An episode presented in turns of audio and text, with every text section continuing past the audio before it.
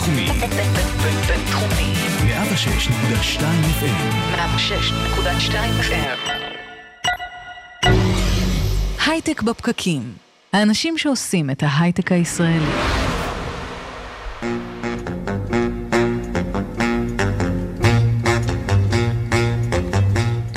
בוקר טוב, יום חמישי, 18 ליולי 2019, הייטק בפקקים.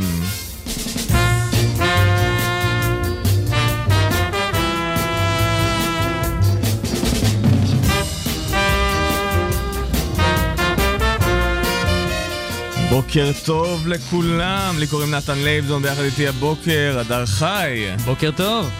ובוקר נפלא גם לירון מגל. בוקר מצוין לכולנו.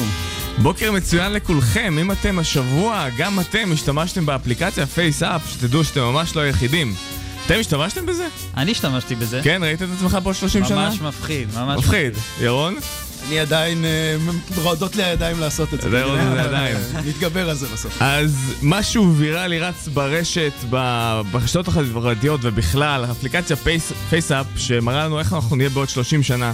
אנשים עפו על זה, אני לא מבין למה. אני, טוב לי להיות עכשיו, לראות איך אני נראה עכשיו, אני לא צריך לראות איך אני אהיה עוד 30 שנה, זה מה שיהיה יהיה. אבל יחד עם זאת, עלה החשש, רגע, מה קורה? בהתחלה אנשים חשבו שהאפליקציה עושה את השינוי פנים ומשאירה את זה בצורה לוקאלית, ואז הבינו שלא, שזה כנראה עובר לענן, לחברה רוסית בשם Wireless Lab. אז, בז... נשמע, כן, נשמע חשוד. אז בזמן שכולנו תמיד נותנים את הנתונים שלנו לפייסבוק ולגוגל ולאפל ולכל החברות האמריקאיות, פתאום כשמדובר בחברה רוסית, כולם תפסו רגליים קרות. אבל אה, לפי החברה, היא לא עושה בזה שימוש יותר מדי ומוחקת נתונים תוך 48 שעות, אז אפשר להירגע. או שפשוט זה יגיע לפוטין ואין לנו מה לעשות עם זה.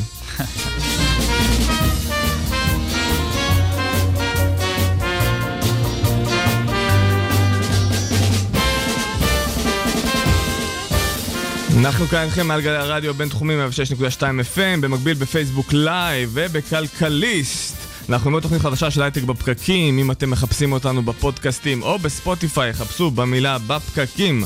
אתם מוזמנים לשלוח לנו שאלות, תגובות, תוך כדי השידור באצטדיון, ואנחנו נשמח להתייחס לתגובות המעניינות. כאן איתנו על הבוקר אה, נמצא יזם של חברה בשם Round Forest, שאנחנו בעצם, הרבה פעמים אנחנו נמצאים על הסקאלה של בין לגייס כסף משקיעים לבין לא לגייס כסף משקיעים. תמיד יש לנו שאלות, אה, מה יותר טוב, מה פחות טוב, אה, מה אנחנו מכניסים לחברה, אם זה כאב ראש, אם זה כסף שאנחנו צריכים אותו או לא. ונמצא איתנו פה אלון גמזו. אה, כדי לספר לנו ולשתף אותנו חלק אה, מהדילמות והמחשבות בתהליך התפתחות של ראונד פורסט, גם עם השאלה המהותית הזאת. בוקר טוב, אלון. היי, בוקר טוב. תודה, כיף uh, להתארח. אז קודם כל בואו נשמע קצת מה ראונד פורסט עושה. ראונד פורסט uh, עוזר לצרכנים. Uh, אנחנו עושים את זה על ידי יצירת uh, המלצות, המלצות uh, שצרכנים יכולים לקבל uh, החלטות טובות ויותר בקלות. זו, זו המשימה שלנו. ספר לנו קצת נתונים, אה, עובדים, אה, מה, אה, נתוני הכנסות, אם יש לך אה, להגיד לנו. בטח, אה, אז אנחנו מגיעים היום ליותר מ-40 מיליון משתמשים ברחבי העולם כל חודש. אנחנו היום אה, 60 עובדים וגדלים, גדל, גדלים הרבה. מה עוד, מה עוד אתם רוצים לדעת? וואו, זה נתונים מרשימים. ואת כל זה עשיתם בלי לגייס כסף חיצוני. נכון, לא, לא גייסנו כסף. למה? אה, האמת שזו שאלה ששואלים אותי אותה הרבה. אני חושב שזה אף פעם לא היה, זה לא עצר לנו את הצמיחה. היה לנו מזל, אני חושב שזה לא תמיד נפוץ, שמההתחלה היה לנו מודל עסקי כבר ולידי ש, שתפס וייצר הכנסות. אה, אפשר לנו תמיד אה, לפתור את הבעיות שהיו לנו במוצר, בצמיחה של החברה, לגייס עוד אנשים. אה, אז אף פעם לא היה משהו שהיינו צריכים, והמשימה שלנו הייתה להגדיל את ה... את החברה, לשפר את הפתרון שלנו, וזה אף פעם לא היה חלק מהדרכים אה, לפתור את הבעיה הזאת. אבל, אבל ספר לנו על השלבים הראשונים, כי בעצם אתה, בתכלס, אתה צריך לייצר קצת יש מאין, אתה, מאיפה אתה, אתה יודע, בסופו של דבר ההתלבטות של סטארט-אפים להביא כסף חיצוני, זה לגדול יותר מהר, זה להביא מהנדסים חדשים, זה, מאיפה אתה מייצר את זה בתחילת הדרך, שעוד אין לך כלום, ואתה עוד מכוון להיות סטארט-אפ, איך עשיתם את זה? איך זה, איך זה נוצר? נכון. אה, אז אני חושב שזה איזשהו mindset שקיים תמיד בחברה. אני חושב שהחדשנות לא נגמרת אה, ביום הראשון. אה, זה mindset שאנחנו מנסים לקחת איתנו כל הזמן, כשאנחנו מגדילים את המוצרים שלנו, כשאנחנו נכנסים לתחומים חדשים, חושבים על, על פיצ'רים חדשים. אז uh, תמיד אנחנו מנסים כמה שיותר מהר uh, להבין מה הערך, לתמצת את, ה- את הערך שאנחנו, שאנחנו רואים בפעילות, ב- באותו פרויקט, באותו פיצ'ר, מה שזה לא יהיה, uh, וכמה שיותר מהר להוציא אותו החוצה ולבחון אותו. אז, אז מה היה המודל העסקי בשלב הראשון? Uh, המודל העסקי הוא גם היום ב- כמעט תמיד uh, אותו מודל עסקי, אנחנו עוזרים לצרכנים. כשהצרכנים הולכים לחנות ו- וקונים, אנחנו, זה לא עולה, אנחנו רוצים להנגיש את זה לצרכנים ב- ללא עלות. המודל העסקי מגיע בסוף מהחנויות, שמשלמות לנו אחוז מסוים מההכנסות. אני חושב שהנושא של המודל העסקי הוא הולך גם בד בבד, גם במה שנקרא בגרות מוצר שאתה משחרר לשוק. הרבה סטארט-אפים, אה, אני אישית גם מאוד מאמין בזה, אוהבים ללכת רזה. הולכים ללכת MVP או MDP, אה, לבחון, לראות, לטעות, לשפר בהתאם את המוצר. כשאני נמצא בשלב הזה, אז נראה לי מאוד קשה לבקש על זה כסף. כי אתה, מצד אחד מי שמשתמש בך הוא סוג של עוזר לך, מצד שני גם יש לך המון תקלות על הדרך, שרק עכשיו להתחיל להסביר ללקוחות למה יש באג או למה זה לא עבד, אז זה כאב ראש. אז הרבה פעמים סטארט-אפים אוהבים את השלב הזה לא להכניס כסף. אז האם זה היה גם בשלב שלכם, שהתחלתם מאוד רזה, ולמרות זה לקחתם כסף? כאילו, התחלתם להכניס מהמודל העסקי, או שקרה שם משהו אחר? נכון, זה, אתה נוגע בדילמה מאוד נכונה, שעוד פעם, היא, היא תמיד קורית. מצד אחד אתה רוצה להוציא את זה החוצה, וכמה שיותר מהר אה, להבין אם אתה נותן ערך, אם, אם שווה להמשיך להשקיע בפיתוח, בכיוון הזה. רוב, רוב הפעמים, דרך אגב, התשובה היא לא. אתה כאילו מנסה איזה 90 פעם, נראה לי זה הסטטיסטיקה, עד שאתה תופס פעם אחת. משהו.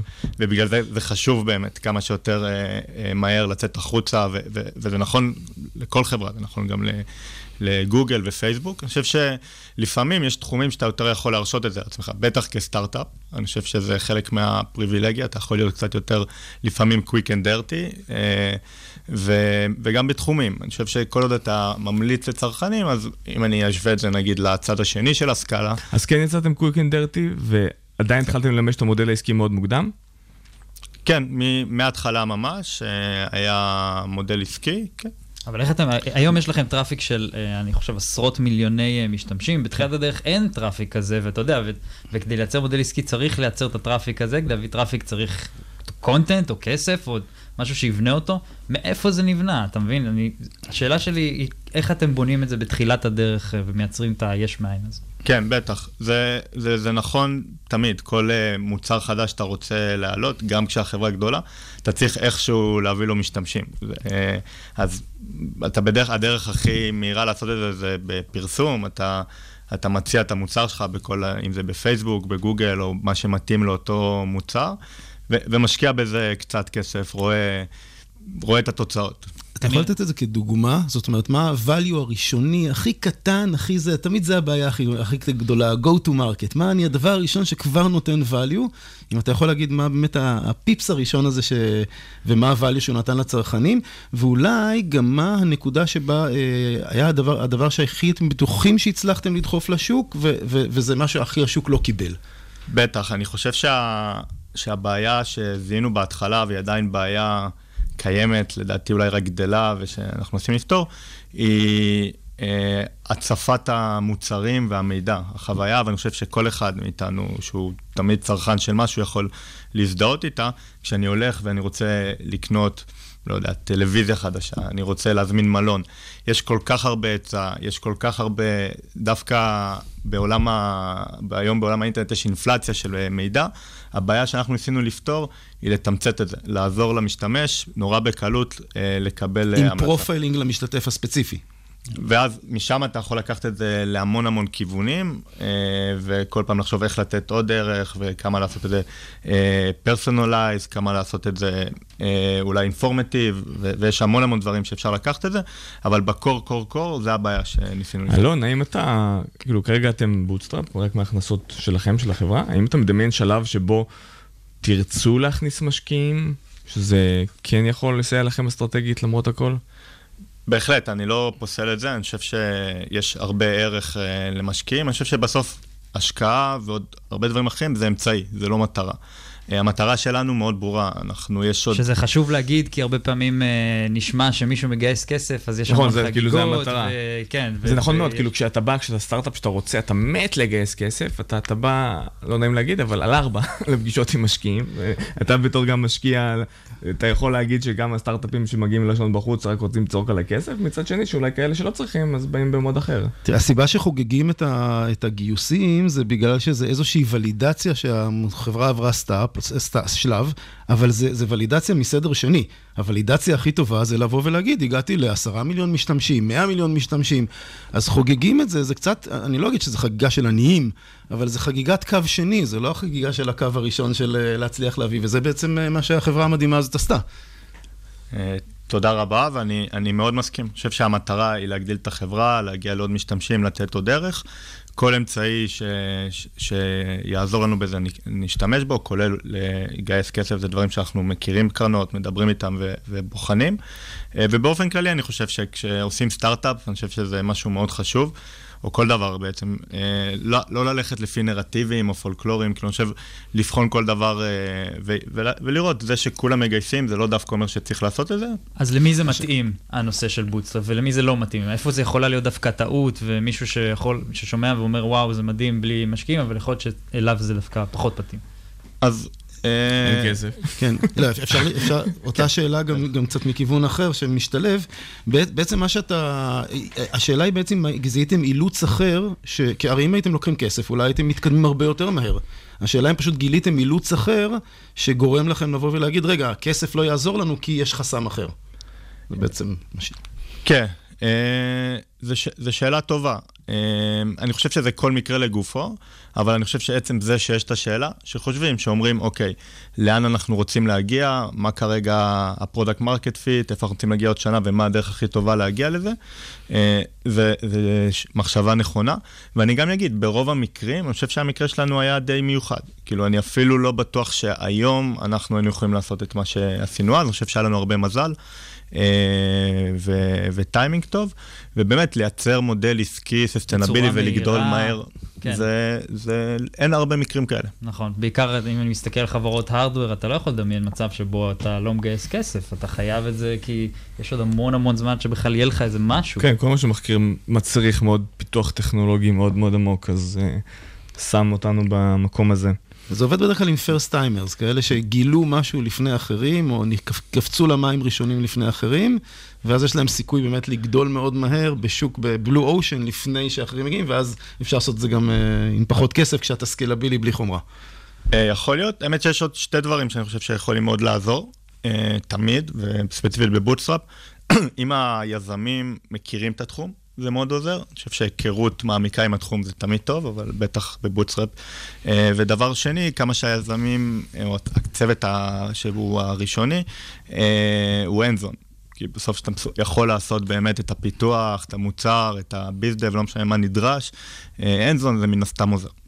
שיש לך את כל היכולות בעצם לעשות את הדברים אצלך, נכון. עוד לפני שבכלל הבאת עובדים. ה set skills הראשוני ל-MVP המלא, כן. זה לא תמיד המקרה. עכשיו, אתם צמחתם מאוד מהר.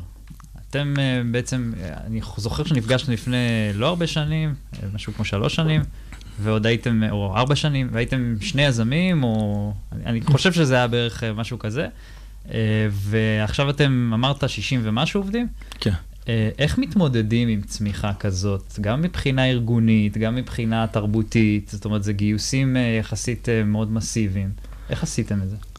כן, אז uh, צמיחה זה דבר uh, מאוד מאתגר.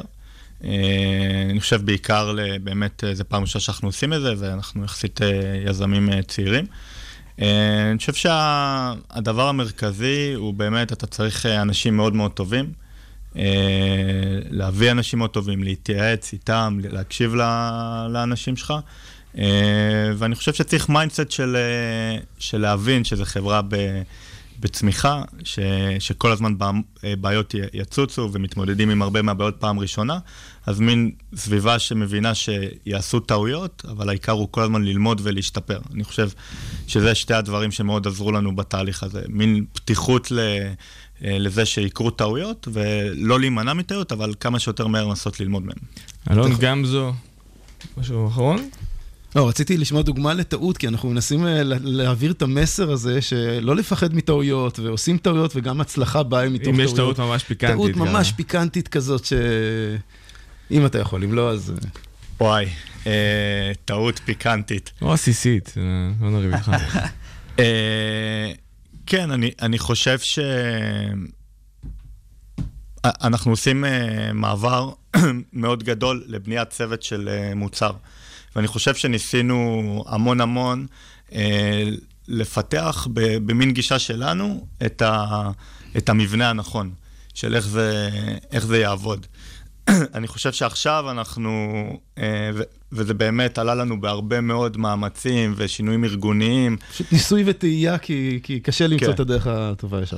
זו טעות קצת ספציפית, אבל אני יכול להגיד שמה שלנו אה, מאוד עוזר, ולקחנו קצת זמן והרבה התייעצויות ושיחות, יש ספר, אני אמליץ על ספר, אה, שנקרא Inspired, שספר אה, אה, שהוא ככה מביא המון ניסיון בעולם ה product, ואנחנו היום אה, מאוד מאוד, אה, הוא מאוד עוזר לנו בחברה. אבל אם אני אתמצת את הטעות, אני חושב שאולי דווקא שמה, אה, הבאנו את הגישה שלנו שהיא מאוד, אה, בוא ננסה רציונלית ולא לפי פולקלורים, אבל דווקא נגיד שמה מאוד עזר אה, להשתמש בידע. שקיים בעולם. כן. אלון גמזו, מנכ"ל מייסד שותף, רן אני יכול- פורסט. אני יכול להוסיף משהו? ואנחנו... לסיום. כן, שהוא מאוד חשוב. אה, גם אה, מיכאל שאחריי אה, ישמח שאני אגיד את זה, אנחנו גדלים מאוד בחברה וגם בירושלים.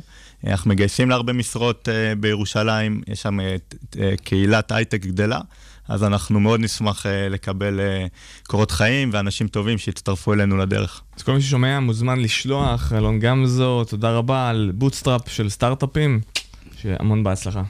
תודה רבה.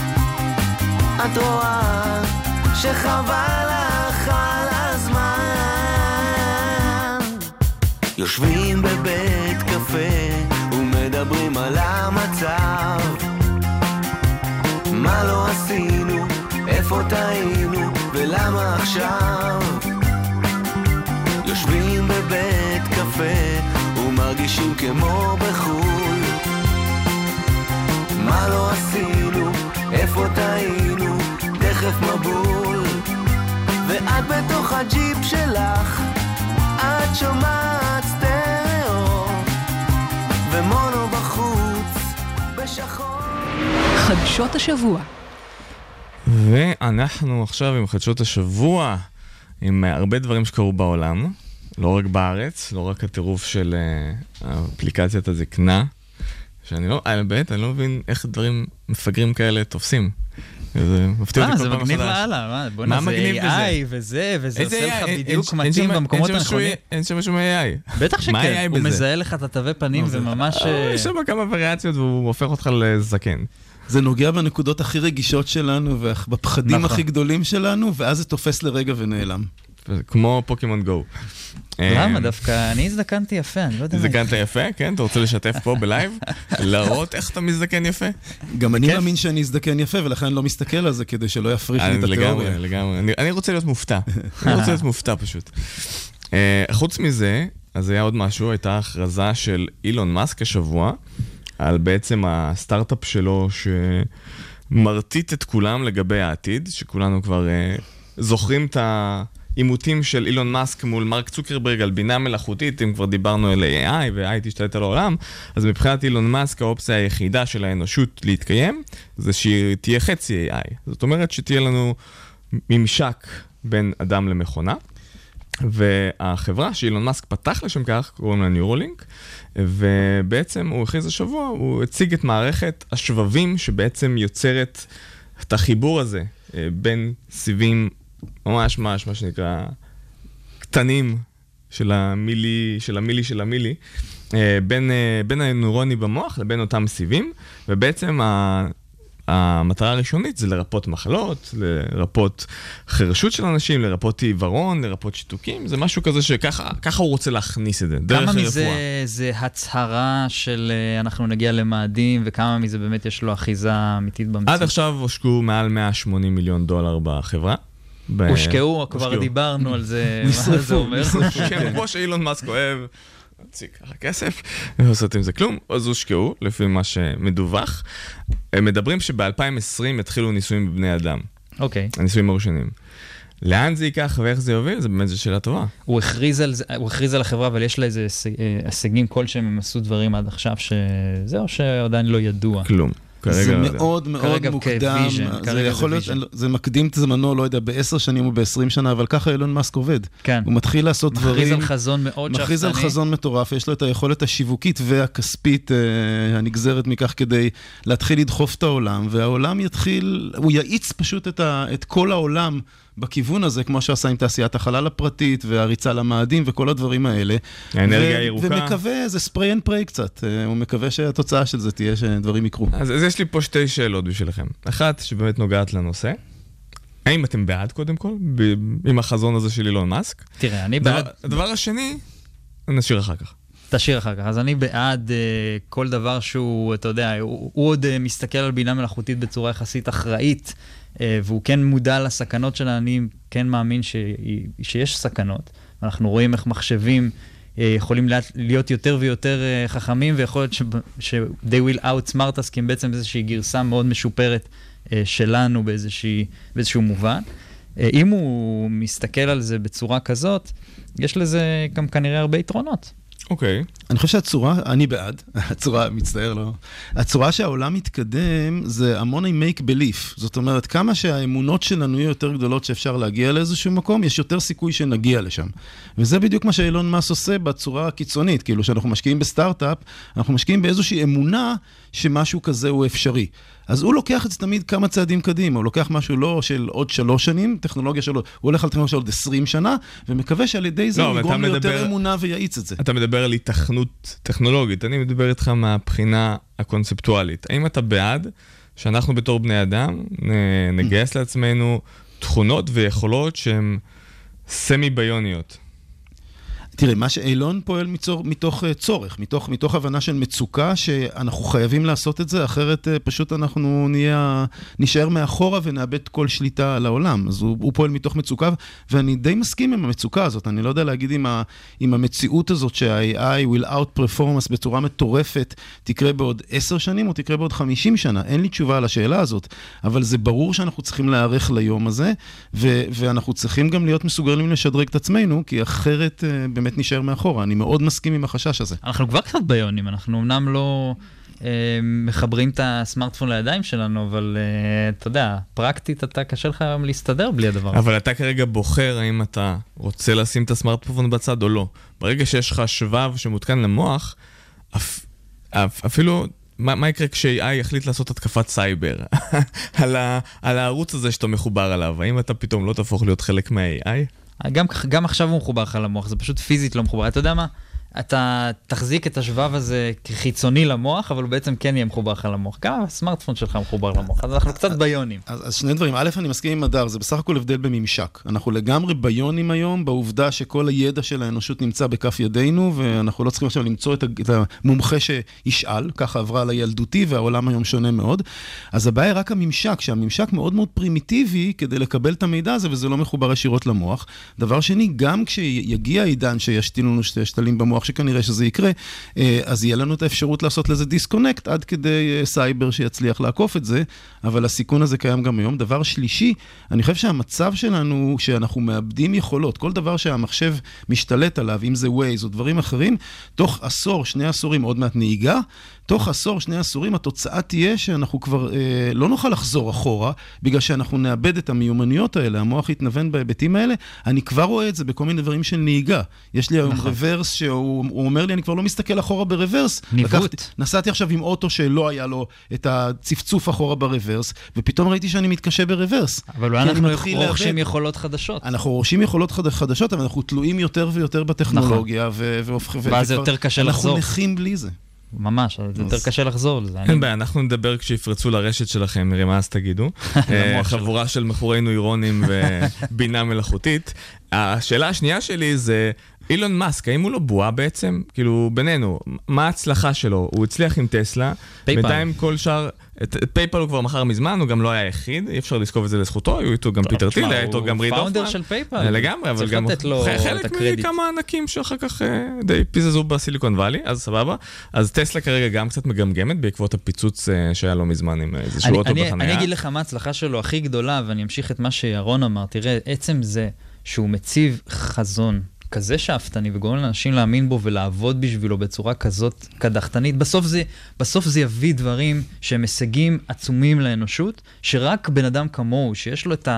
את ה, מה שנקרא את הבולס, לבוא ולעמוד על במה ולהגיד את הדברים האלה, זה בדיוק האנשים שגם יכולים להזיז דברים כאלה. אז אני חושב שזה, אם אני מציב הישג אחד מאוד מאוד גדול, כנראה שחלק מהדברים יצליחו, חלק מהדברים לא יצליחו, אבל עצם זה שהאנושות עובדת על לעשות פתרונות בקנה מידה כזה עצום, זה ההישג הכי משמעותי שלו, וזה... הוא ללא ספק, הוא את זה. עתידן, הוא, הוא מדבר. יפה, הוא מניע, אבל בסופו של דבר ברמת ההצלחות, אם כרגע באמת נסתכל על החברות האחרות שלו, שהן מג'עג'עות, וזה גם מה שמדיר שינה מעיני המשקיעים שלו, אז השאלה, האם הוא חייב להוכיח לנו איזשהו ניצחון בטווח הקרוב, כדי שנמשיך להאמין בו?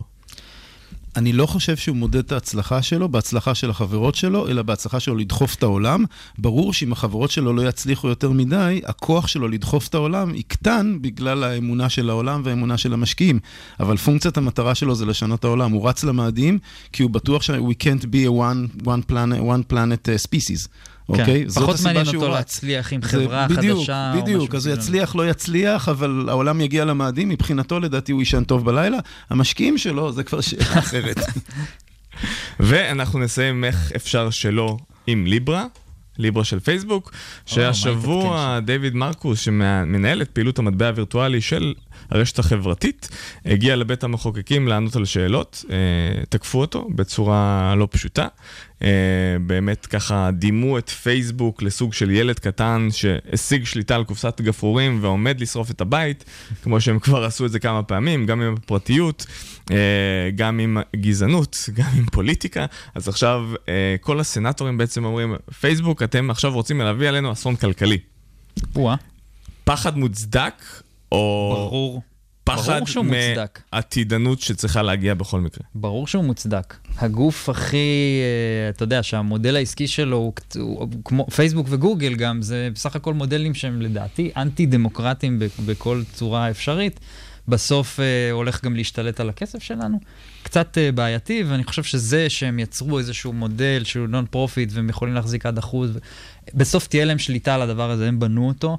זה מפחיד ומסוכן, ואני חושב שבצדק ה- הרגולטורים אה, נזעקים ו- ומזמנים אותם לשימועים ובודקים את הדברים האלה מקרוב, כי הם כבר פספסו את מה שהיה לפני זה, עם כל קיימברידג' אנליטיקה וכל זה, אז הם לא היו ערוכים לזה. עכשיו אז הם היו אחרי. אז עכשיו הם. מקווה. שהם עכשיו ערוכים לזה. באמת, אני חושב, הנושא של ליברה הוא מאוד מבורך כנושא שהביטקוין צריך להשתלט על העולם. אה, זה, הבעיה היא... לגמרי, אני חושב שהחדשנות הזאת פה- היא חיובית, בדיוק, הבעיה היא. הריכוזיות של כמה חברות ענק האלה, כמו גוגל, כמו פייסבוק, שכבר דיברנו עליהם, ש- שאם הם מתחילים לייצר עוד ועוד כוח מעבר לכוח המוגזם לחלוטין שיש להם היום, אנחנו בבעיה, והשאלה היא באמת, האתגר הוא אם רגולטור יודעת לבזר את התהליך הזה, או לא. כן, והם מנסים לעשות את זה מבוזר. זה כן צריך להגיד לזכותם, הם כן הולכים לכיוון, הם כן מבינים את הבעייתיות כבר מראש בזה שהם אה, חברות כל כך גדולות וענקיות, אבל זה בעצם, אה, את, אתם מסכימים שיש פה איזה בעיה. זה אומרת, זה לא מספיק. מבוזר. זה לא זה מבוזר. ערכים מול כלכלה של המנהלים של החברות האלה. כן. יפה, ובנימה אופטימית זאת, אנחנו נמשיך. כן.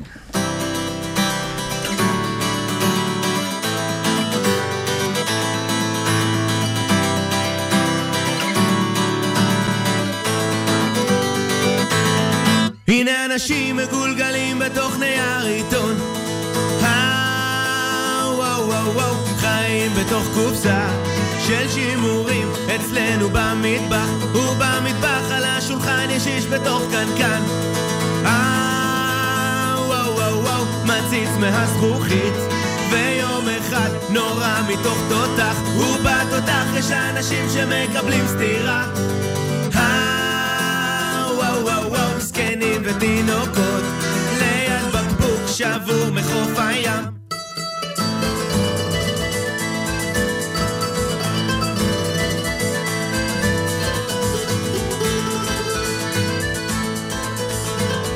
בוקר טוב, בוקר טוב לכל מי שאיתנו בדרכים, בוקר טוב לאבי נדלר, בוקר טוב למייק זילבר, בוקר טוב לפאדי סווידן מנצרת, בוקר טוב לארי מנור, בוקר טוב ליזהר שי, בוקר טוב חברים בדרכים. וואו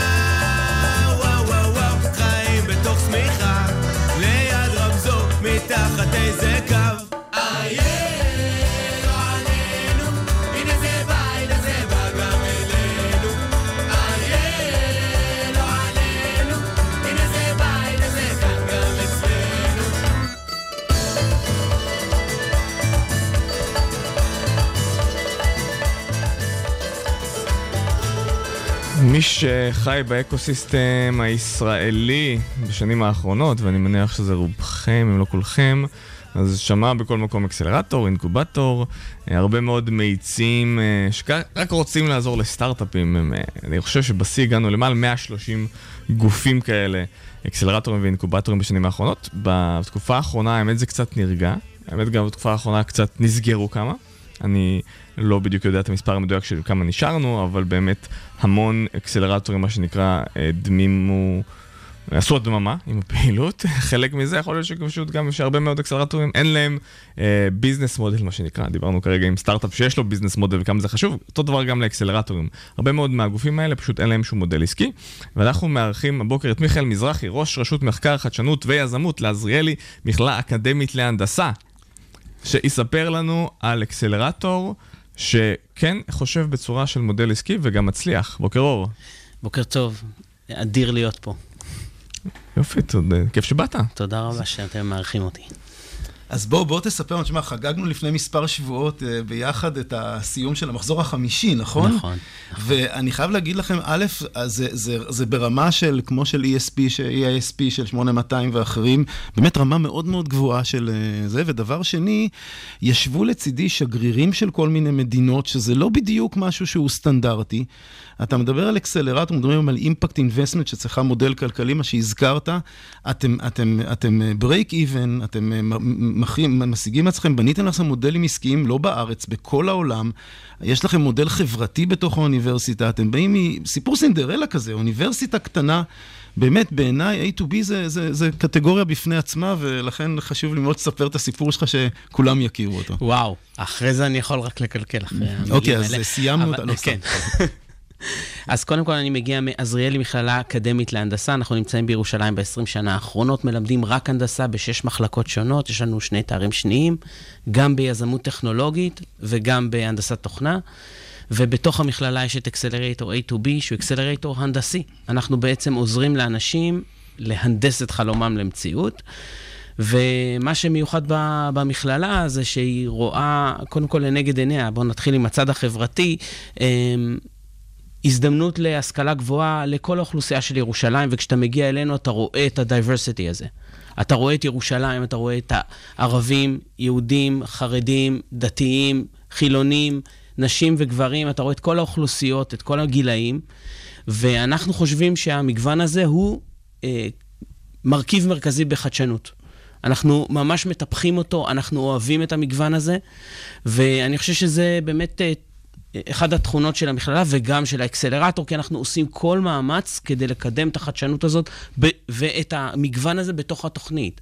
אם אה, ב- במהלך הבחירה יהיו לנו שלוש חברות אה, סייבר, אנחנו כנראה נבחר אחת כדי להכניס תחומים שונים ומגוונים, אבל אנחנו גם נדאג שיהיה מנכ"לים ערבים, מנכ"לי, מנכ"ליות נשים, ואנחנו עושים תוכניות גיבוי כמו Aspire וכמו... פתחתם תוכנית לנשים בלבד, חסרות יזמיות ב- חד במרחב הזה. משמעי. אה, התוכנית הזאת מובלת על ידי לילי פרגמניקוב ונועה יפה, שהם חלק מהצוות של A2B, והם בעצם סיימו מחזור ראשון של Aspire, ובמחזור הזה היו כבר חברות ש... קיבלו הצעות השקעה של מיליון דולר, אז uh, זה, זה פשוט uh, מאוד מאוד מרגש. יש לכם 80% מהחברות שבסוף האקסלרטור, אקסלרטור קצר, מקבלים אה, הצעות השקעה. זה נכון. זה, זה, זה לא מספר, זה דמיוני. זה נכון. אז, אה, אז הדבר הזה הוא באמת, אה, אנחנו לא האקסלרטור היחיד המצליח, יש, יש כאלה באמת, אה, הרבה מאוד מאוד תוכניות, יש כאלה שסופרים אפילו יותר מהמספרים שאתה אמרת וציינת. אה, הייחוד שלנו בעצם הוא בזה שאנחנו נותנים, א', כלים הנדסיים שהם מאוד מאוד אה, מהותיים, מעבר למרחב עבודה ומעבר לתוכנית האינטנסיבית של סדנאות ושל אה, מנטורינג אחד על אחד, אלא גם כלים הנדסיים שמונגשים ללא הגבלה ליזמים. יש לנו מפעל תרופות שיודע לייצר תרופות, ואם חברה רוצה לבוא ולפתח צורת מתן חדשה לתרופה, או גלולות, סירופים ומשחות, הם מקבלים את ה-. המפעל הזה לרשותם. יש לנו מנהרות רוח לגופי תעופה, יש לנו... אה, ולטורבינות. ו... מיכאל, איך, איך הדבר הזה עובד? שוב, דיברנו. כן. אחת נקודות תורפה, כן. מודל עסקי-כלכלי לאקסלרטור. אז אנחנו- איך, איך אתם גורמים לזה לקרות אצלכם? אז בעצם המודל, ו- וירון כיוון על זה ממש בתחילת הדרך, אמ, אנחנו החלטנו מההתחלה שסטארט-אפ nation אין מה למכור במקום שיש בו כל כך הרבה אקסלרטורים. ואנחנו נמכור את המודל המוצלח שלנו לחו"ל. ובעצם אה, בכל מקום ובכל אקסלרטור, כשיש הרבה מאוד ביקורים שבאים לראות את זה, זה בדרך כלל נחשב כמו משהו שהוא קצת אה, מטלה מטרד, מעצבנת כן, של מטרד כזה. יותר מדי אה, משלחות שמגיעות. אנחנו ממש בנינו תוכנית שיווק לדברים האלה, והיה לנו את הזכות להקים אקסלרטור בפרנקפורט, שקוראים לו אקסלרטור פרנקפורט, והוא מנוהל על ידי רם שוהם ומריה פנה, והם נמצאים ב Mindspace בפרנקפורט. ולהציע בשורה חדשה וקצת מהסטארט-אפ nation spirit לפרנקפורט. ולמה שנתקן- אבל אז דווקא שהם בוחרים ללכת לפי התוכנית שלכם? כי שוב, כי יש כל כך הרבה, אני שמעתי כבר גם המון אקסלרטורים שמנסים באמת להוציא תוכניות לחו"ל, ולא כזה מצליחים. זה נכון, אה, אנחנו שומעים גם על זה. אז למעשה אני מסתכל, וכאן אנחנו חוזרים אולי צעד אחורה, אבל התוכנית מאוד מאוד מוצלחת ומשיגה אה, תוצרים אה, פנטסטיים, חמש מתוך שבע במחזור ראשון, שבע מתוך תשע בשני, שמונה מתוך עשר בשלישי. אנחנו עכשיו סיימנו מחזור חמישי, בדרך כלל אנחנו מחכים איזה שנה לראות מה יקרה עם החברות, וכבר אנחנו יודעים שהחברות גייסו הרבה מאוד כסף, אה, אה, חברה, אה, חברות גייסו באמת מקרנות מאוד מאוד מובילות, ואנחנו רוצים את ההצלחה הזאת לשכפל. אז אנחנו יודעים שאקסלרטור זה לא מקום יפה עם ספות ומכונת קפה. אלא זה בעצם התוכן שאנחנו בונים, הסדר של התוכן, וקצת הרוח שאנחנו מביאים איתנו, וכנראה שזה עובד. אה, עבדנו והדרכנו גם את סיבוס אינקובייטור במקדוניה, יש לנו עכשיו הסכם עם ממשלת אה, אה, צ'כיה, ואנחנו נקים רשת של אקסלרטורים בצ'כיה שתיקרא פטריק, אה, בשיתוף הטכניון הצ'כי. אה, יש אה, אה, פעילויות נוספות שעשינו עם אוניברסיטת ביטולה, עשינו האקתונים בחו"ל. אנחנו יודעים למכור את התוכן הזה מאוד נכון ומאוד טוב, וממש כיוונו על זה מההתחלה. אז... אה, אנחנו חמש שנים קיימים, אנחנו עובדים, אקסלרטור פרנקפורט כבר סיים חמישה מחזורים מאוד מוצלחים, בו כל החברות השתלבו ב- והציעו את המוצרים שלהם לתאגידים גדולים גרמניים, אה, כמו אה, אה, אליאנס ודויטשה בנק ואחרים, ואנחנו אה, רואים שזה עובד. אז אה, הדרך שלנו היא פשוט ללטש את זה. אה, זה, זה המודל, וככה אנחנו עובדים. ובאמת התחלת מזה מ-day one, באמת, אני, אני, נכון שיש עוד אקסלרטור שמנ, אקסלרטורים שמנסים לעשות את זה, אבל, אבל הם זה לא משהו שהם עשו לו targeting מההתחלה, ואני חושב שרובם, כולנו, כולנו חווים את החוויה של המון המון ביקורים, ממש לראות בכל ביקור הזדמנות, הזדמנות שצריך לקטוף מהעץ. זה, זה באמת uh, מאוד מאוד ייחודי. סיפרת לי גם על נושא של, יש לכם מודל חברתי מאוד מאוד יפה, שגם מאוד מתאים לירושלים, כן? כשני ירושלמים. כאילו שבעצם כל הציוד באוניברסיטה, סוג של אה, שלי, שלך, שלך, שלי, או שלך, שלך, כן. לא יודע. אוקיי, ת, תסביר את זה קצת, כי באמת, באקד... חלק מהבעיה של, של אקדמיות, זה שבאמת אה, כל מיני חוקרים קנו ציוד בעמל רב, הם מאוד מגנים עליהם. איך, איך יוצרים כזאת אווירה שהכל שייך לכולם? אווירת קיבוץ. ו... כן. כן, סוג של קיבוץ, אה, שבט, איך ש... אני חושב שהיתרון שלנו באמת, אה, אה, שאנחנו אקדמיה בוטיק. ובתור נודניק מקצועי, אני פשוט אה, יודע, לה, ידעתי ל- לייצר אה, איזושהי אווירה שבה יש את השיתוף הזה, ואני חושב שיש ערך אדיר לחוקרים במכללה, שהם חוקרים בתחום ההנדסה, להתעסק ב, באמת בנושאים שהם הם הכי הכי מתקדמים, ולעבוד עם אנשים צעירים וחדורי חלומות ושאיפות, ולהפוך את כל הכלים שיש לנו במילא, ובואו נודה על האמת, בכל המוסדות האקדמיים הכלים לא מנוצלים 120% מהזמן.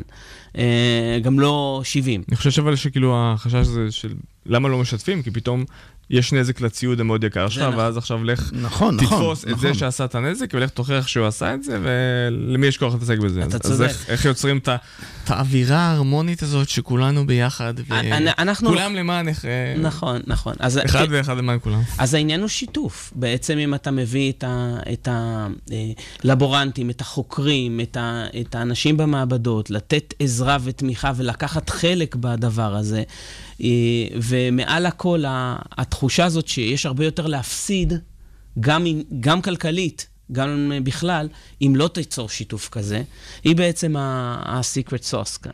זה באמת... חלק מ- מחוויה ירושלמית גם, אני חושב. ירושלמית. כן, השיתוף. הזה של אני כולם שומע- ביחד. אני שומע פה איזשהו משהו נגד אה, תל אביב. אבל- לא, חס חלילה. וחלילה, אנחנו- בעד, בעד. ירושלמי זה הכל זה לא. הכל בעד. אנחנו אחרי יום הפרגון, מה קרה לך? בדיוק, בדיוק. חג- אז. נפרגן, אז נפרגן. חג לאומי. מה? במה אתה הכי גאה, מיכאל? וואו. אמ, אז אני חושב שבאמת העניין הזה של מגוון והתוכניות שמעודדות מגוון, כמו וואמדה טק ואספייר, הם, הם אחד הדברים שאני הכי הכי גאה בהם. אבל אמ, אה, התחושה שאתה נכנס למקום שעזרת ממש להקים אותו מהרגע שהוא היה חלומות וגבס, עד לרגע הזה שאתה לא מזהה את האנשים שנמצאים שם והם המונים, ואתה מסתכל ואתה אומר, מה קורה במקום הזה, וזה קיבל חיים משל עצמו, זה אני חושב הדבר שאני הכי גאה בו. ובאת לשם בכלל להקים משהו אחר, נכון? פתאום זה קרה לך משהו כזה? אני, אני התחלתי ממקום אחר, אבל אני חושב שתמיד רציתי להקים את זה. אה, זה... זאת הייתה Mm. חוויה מאוד מאוד אה, מרהיבה, ואני מאוד גאה שאני חלק מהמוסד הזה. אה, מיכאל מזרחי, כל הכבוד. תודה רבה לכם. הדרך, ראש רשות מחקר חדשנות ויזמות לעזריאלי עם אה, מכללה אקדמית להנדסה. אתה צריך לעשות ראשי תיבות לשם הזה. יש, דחוף. דחוף, ולקצר את זה. אה, גם צריך ראשי תיבות לראשי תיבות, גם בראשי כן. תיבות זה יוצא הרבה יותר. על אקסלרטור בדרך אחרת, גם חברתית, גם עסקית, גם תפיסתית. מדהים. תמשיך בעשייה המבורכת. תודה רבה שהערכתם אותי.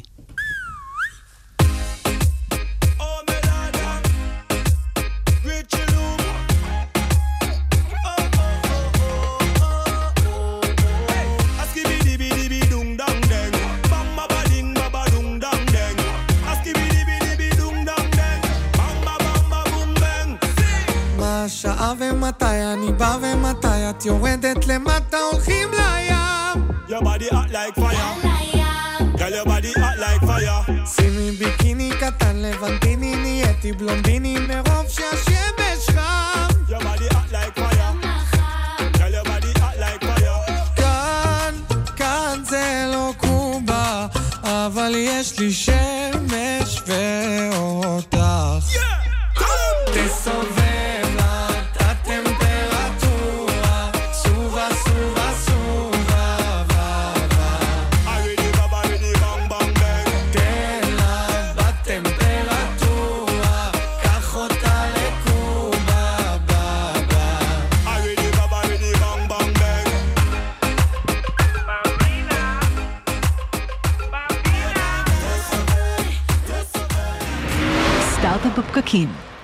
ואנחנו ממשיכים בגוון AI, אה, ונדבר עכשיו באספקט קצת של מכירות, כמו שאם תסכימו או לא תסכימו איתי, לא אכפת לי. אה, אנחנו כולנו מוכרים יום-יום את עצמנו, את דעותינו, אחד לשני, לעסקים, ללקוחות. אה, ונמצא איתנו הבוקר רון ישמח משה, מייסד שותף ו-CPO של Exceed.ai, שבעצם זה סטארט-אפ בתחום הבינה המלאכותית, שנועד לעזור בתהליכי מכירות לחברות. אמת. בוקר נכון. טוב ירון. בוקר אור. אז בוא תן לנו פיץ' קצר על מה הסטארט-אפ עושה. אז בעצם כמו שאמרת, אנחנו בעצם עוזרים לארגוני מכירות, בעיקר B2B, אה, לעשות scale לתהליך קווליפיקציה, זה נקרא הכשרה בעברית, אבל זו מילה די גרועה. אה, אז אנחנו עושים בעצם lead qualification בצורה אוטומטית, זה שימוש ב-AI. אה, מה זה רואים- lead qualification? בעצם אה, כל אחד שמתעניין באיזשהו מוצר בחברה, הוא נקרא ליד, ועכשיו צריך לראות אם הוא רלוונטי, אם יש לו budget, האם הוא אה, מוכן לקנייה וכולי. יש היום אה, אנשים בארגונים שזה התפקיד שלהם, לראות אם הליד הוא qualified, אה, מוכן לקנייה, ורק ברגע שהוא מוכן לקנייה וזה הזמן הנכון, מעבירים את זה לאיש מכירות, שידבר איתו ויסגור את העסקה. והיום הרבה מאוד זמן מבזבז על התהליך הזה, יש הרבה מאוד אנשי מכירות שזה מה שהם עושים. אה, מקבלים רשימה של לידים, הם צריכים אה, לרדוף אחריהם, לעשות פולו-אפ שצריך, לשאול אז, שאלות. אז בעצם אנחנו מדברים על מוצר, כי יש כל מיני סטארט-אפים בתחום ה-AI ובתחום נכון. המכירות ב-AI, ואנחנו מדברים שתחום המכירות, ובכלל תהליך המכירה מורכב מכמה שלבים. נכון. אז אתם נמצאים בשלב שהוא די מאוד ראשוני, של רק כשאני מקבל את הלידים ולעשות עליהם ולידציה של איזה בכלל רלוונטיים ו- ולחזור אליהם. בדיוק, הוא לא, בדיוק. הוא לא עוזר בעצם למכור יותר אה, בשיחה עצמה, בשיחת מכירה עצמה. נכון, שכן? הוא לא עוזר למכור יותר בשיחת מכירה, אבל הוא עוזר להביא יותר qualified lead לחברה, שזה בהכרח שווה כסף, אוקיי? וזה עוזר למיקוד של אנשי מכירות. הם יכולים להתמקד, לנקות את הרעש ולהתמקד בעיקר בעצם. בדיוק, בדיוק, וגם, שוב פעם, היום כל איש מכירות כזה, SDR זה נקרא, אה, מקבל בערך 20 לידים ביום לעבוד עליהם, וזה מאוד מוגבל, תחשוב על זה. אתה מקבל הרבה מאוד לידים מ- מלמעלה ב funnel, ואז צריך לעבוד עליהם ולראות אם רלוונטיים או לא, ולעבוד עם 20 לידים ביום זה לא scalable. ועל ידי שימוש בבינה מלאכותית ו automation, אתה יכול לקחת את התהליך הזה ולעשות לו scale, להכניס לו הרבה יותר לידים פנימה, ולקבל הרבה יותר qualified lead בחוץ. הצורה שבה זה עובד זה בעצם, זה איזשהו מנגנון של שיח עם הלידים, או שבעצם אה, על, על פי כל מיני פרמטרים אתה מאפיין אה, האם זה רלוונטי או לא? גם וגם, זאת אומרת, יש לנו איזשהו, אה, איזשהו structure שבנינו בתוך המוצר, איזשהו תבנית של מכירה, שזה, אנחנו רואים שזה דומה מאוד בהרבה מאוד ארגונים. יש לנו אה, חברות שמוכרות סולר פאנלס, ויש לנו חברות שהן ב-Fortune 500, כן? אה, אז תהליך המכירה בגדול, או ה-pre-qualification, הוא מאוד מאוד זהה, אה, ויש, ומאוד קל לעשות onboarding למוצר ולהתחיל לעבוד איתו, וכל חברה יכולה להזין את ה playbook שלה, את ה-qualification שלה, את ה criteria שלה, כדי אה, להגיד מה נחשב מבחינת, מבחינתה qualified lead. זאת אומרת, זה לא מאוד משתנה בין חברות אה, התהליך של, אה, של ה-qualification, זה בדרך כלל תהליך יחסית דומה.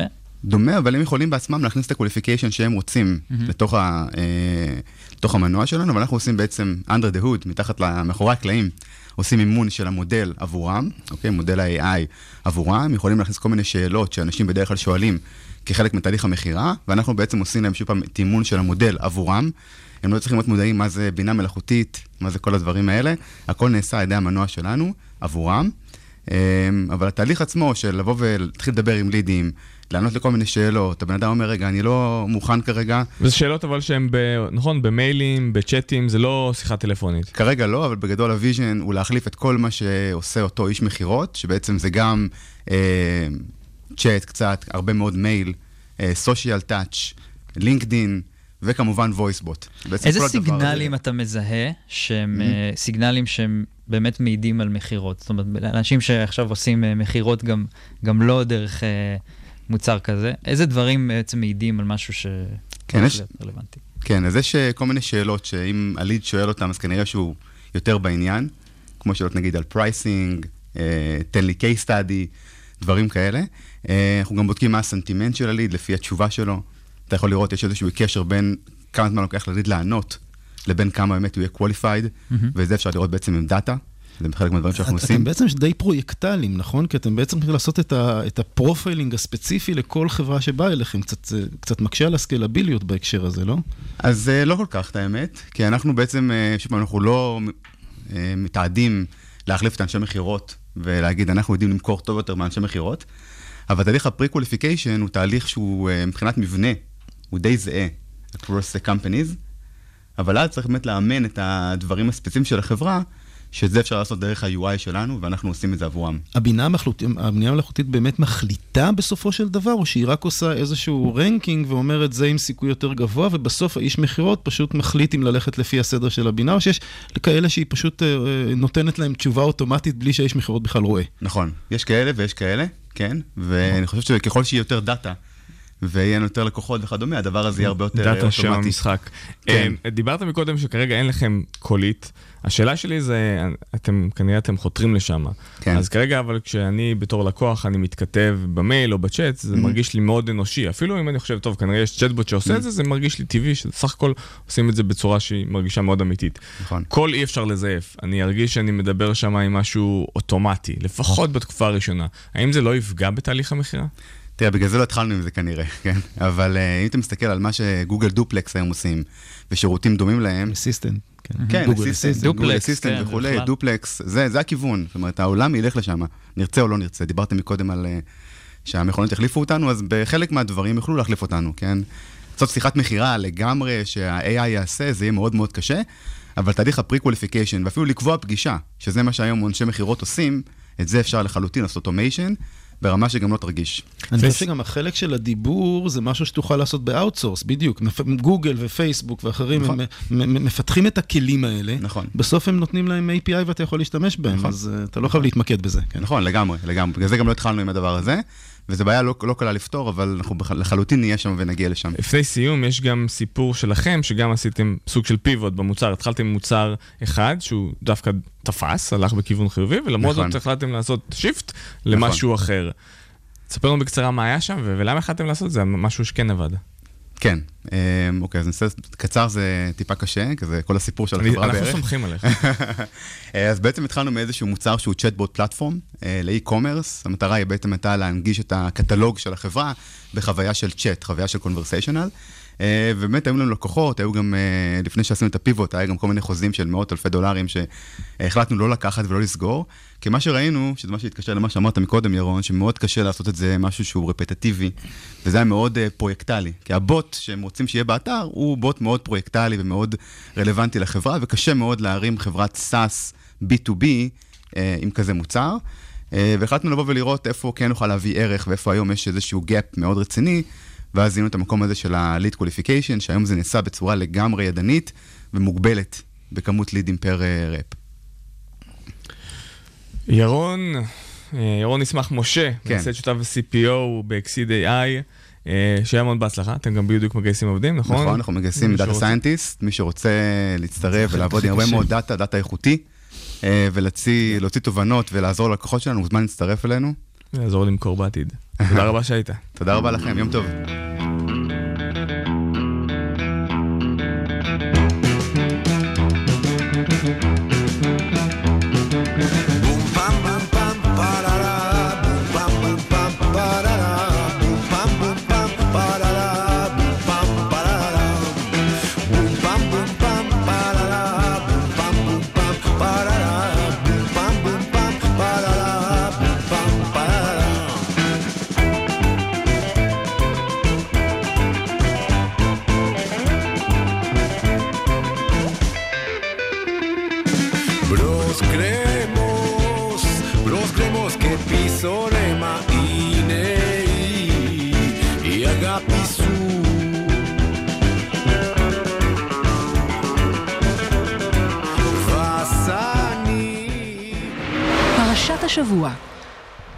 ואנחנו עם ירון מגל, שיספר לנו על פרשת פנחס.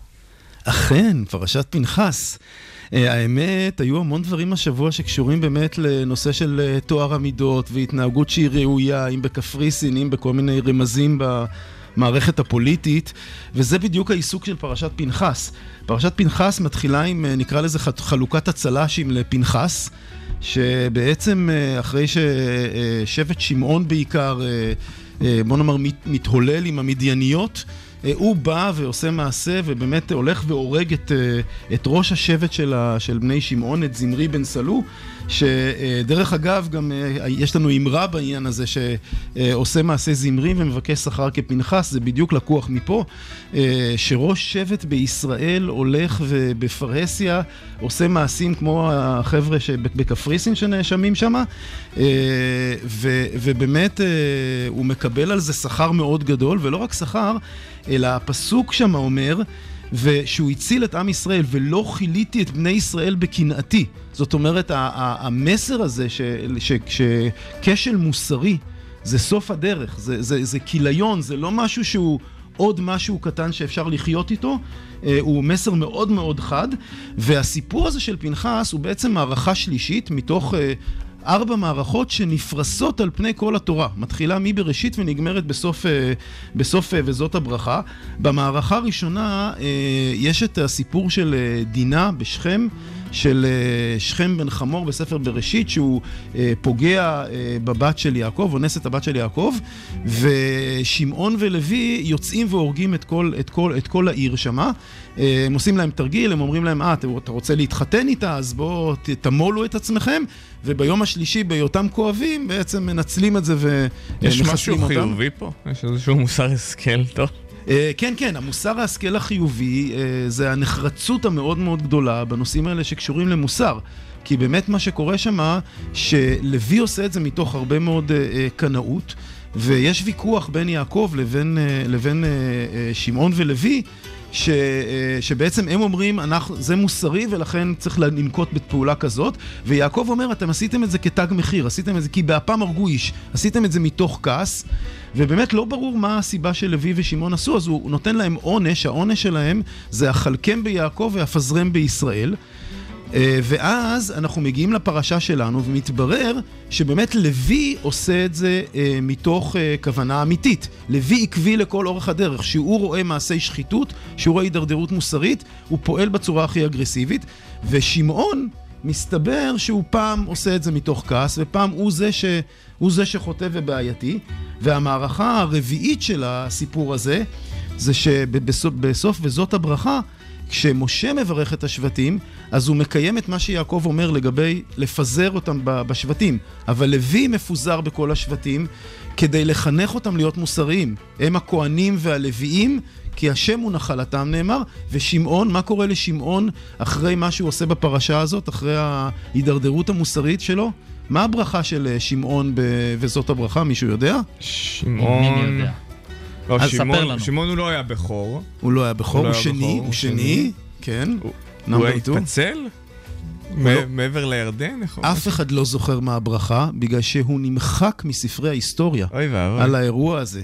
החומרה של הדבר הזה היא כזאת, שמי שלא עומד בזה, פשוט, הוא אפילו לא מתייחס אליו, משה, ובאמת שמעון אין לו נחלה, אין לו כלום, ובאמת, אה, אני חושב שהמסר של זה לכל מה שאנחנו, אולי קצת מסר פחות חיובי, אבל אולי כן חיובי במובן שאם אנחנו מסתכלים על האירועים השבוע ומסתכלים על ההתייחסות של התורה, יש פה הרבה מה ללמוד, ואני חושב שצריך, אה, מה שהייתי רוצה להגיד כמשפט סיום, אה, יש משפט של פילוסוף ידוע יהודי מסוף המאה ה-19, סטפן צוויג שאמר, תמיד נזקק העולם לאנשים שסרבו להאמין שההיסטוריה חזרה מונוטונית ובטחו בכך שמבחינה מוסרית ההיסטוריה היא קדמה. זאת אומרת שההיסטוריה מתקדמת מבחינה מוסרית ואני מקווה שמאז להיום אנחנו לומדים והדברים האלה הם לאור השמש וכמו פנחס אנחנו נהיה הכי חזקים מוסרים. בדברים האלה ונזכה לצל"שים אה, בצדק ולהיות יותר ויותר טובים ויותר ויותר מוסריים. רון מגל, דברים חזקים. דברים לסיום? וואו, אה, דברים לסיום. מה לך יש להגיד לסיום, נתן? אמ, לסיום, אני יכול להגיד שמאוד אה, ככה... זה היה שבוע בסימן עתיד, גם אפליקציה, גם אה, אילון מאסק, ככה... אני מקווה שנגשים חזונות גדולים ונעשה דברים גדולים, כמו שאילון מאסק... אני מקווה שעם כל העתיד הזה אנחנו נשאר מוסריים, ואנחנו נשאר עצמנו. אני כזה מאוד מחובר לאנושיות שבנו, ואני כזה מאוד... חושב שיש מקום שהוא קצת מסוכן שאנחנו יכולים ללכת אליו ולאבד מזה, ואני מאוד חושב שזה הדבר הטוב שבנו. בדיוק. אין זקן אלא מי שקנה חוכמה, בואו ניקח את הזקנה הזו למקום של ללמוד מהעבר ובאמת אה, להגיע לעתיד הרבה יותר טוב. אמן. טוב, אנחנו מתקרבים לסיום. תודה לכם שהייתם איתי הבוקר, הדר חי ורון מגל, היה תענוג איתכם, ממש, ממש ככה... תודה לך. לגמרי, שידור תודה לך, מענג. נתן. תודה לנתן. תודה, תודה לכולנו. Uh, תודה רבה לכל מי שהפיק את השידור, תודה שהייתם איתנו, מאזינים יקרים, תודה uh, לשקד דמבו על הוידאו. אנחנו נחזור ביום חמישי הבא עם אורחים חדשים ואנשים שעושים כמוכם את ההייטק הישראלי. אני מזכיר לכם, אם אתם רוצים להאזין או לשמוע את השידור עוד פעם, יכולים לראות אצלנו באצטדיון או בדף פייסבוק של כלכליסט. או בספוטיפיי, או בכל פודקאסט עם המילה בפקקים. אנחנו נהיה איתכם שוב בשבוע הבא, באותו מקום, באותה שעה. עד אז, סעו בזהירות, סופה שנעים, ותישארו מוסריים.